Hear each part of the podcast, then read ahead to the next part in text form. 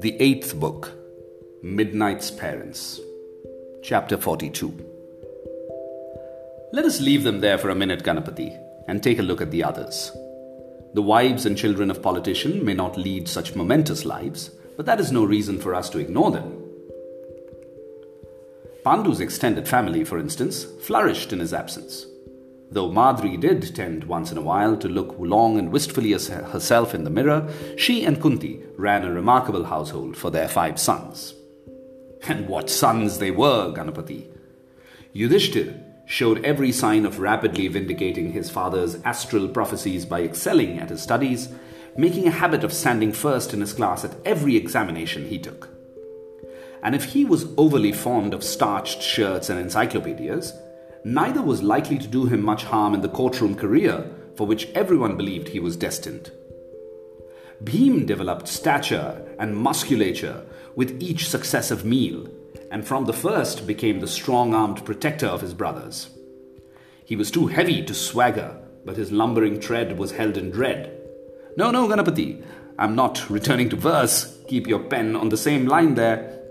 By every would be juvenile bully. Arjun, of course, was perfection with pimples.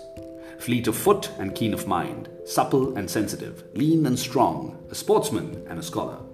Arjun united all the opposite virtues of human nature. He was prince and commoner, brain and brawn, yin and yang.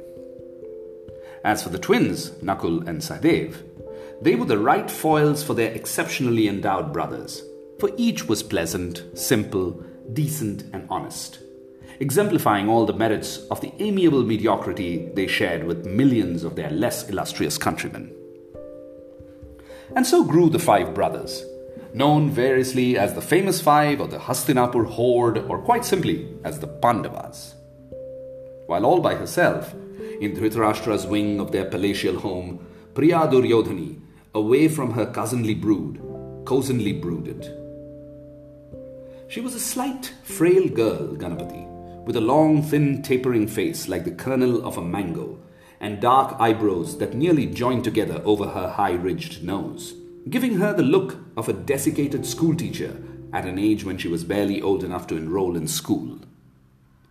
She might have even labeled plain had not nature, with her marvelous flair for genetic compensation, given blind Dhritarashtra's disappointing daughter the most striking pair of eyes in Hastinapur dark and lustrous. They shone from that pinched face like blazing gems on a fading black cloth, flashing, questioning, accusing, demanding in a manner that transcended mere words. Not that words were of much use to Priya. She had little feeling for them, and her high pitched, squeaky voice would have made a poor vehicle for any figure of speech. But those eyes more than made up for all her other deficiencies, Ganapati. They gave her a strength, a dynamism that everything else belied.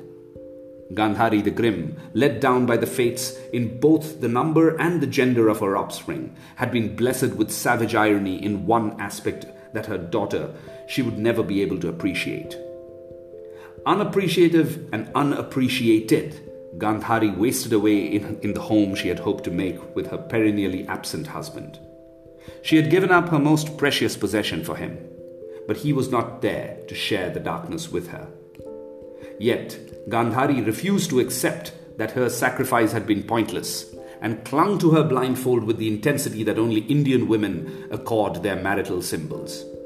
What sustained her, it was impossible to imagine, but it certainly was more not her husband. Dhritarashtra addressed all his letters from prison to Priya Duryodhani, well before she was old enough to understand any of them rather than to the long suffering wife who had offended by delivering her. As her health deteriorated, Gandhari's world remained circumscribed by her silken blindfold, and she became withdrawn and increasingly grim. There are those who make much of Dhritarashtra's devotion to his daughter and use it to explain her subsequent actions. I prefer to give much more importance, Ganapati, to the years at her mother's darkened bedside to her exposure at so impressionable an age to the sad betrayal of Gandhari's sacrifice, to her profound realization of her own aloneness. After what she saw in her childhood, Priya Duryodhani would never be able to trust another human being. No, not even, especially not, her own father. Some aspects of her unique character manifested themselves early, such as the time she decided to get rid of Bhim. Thank you.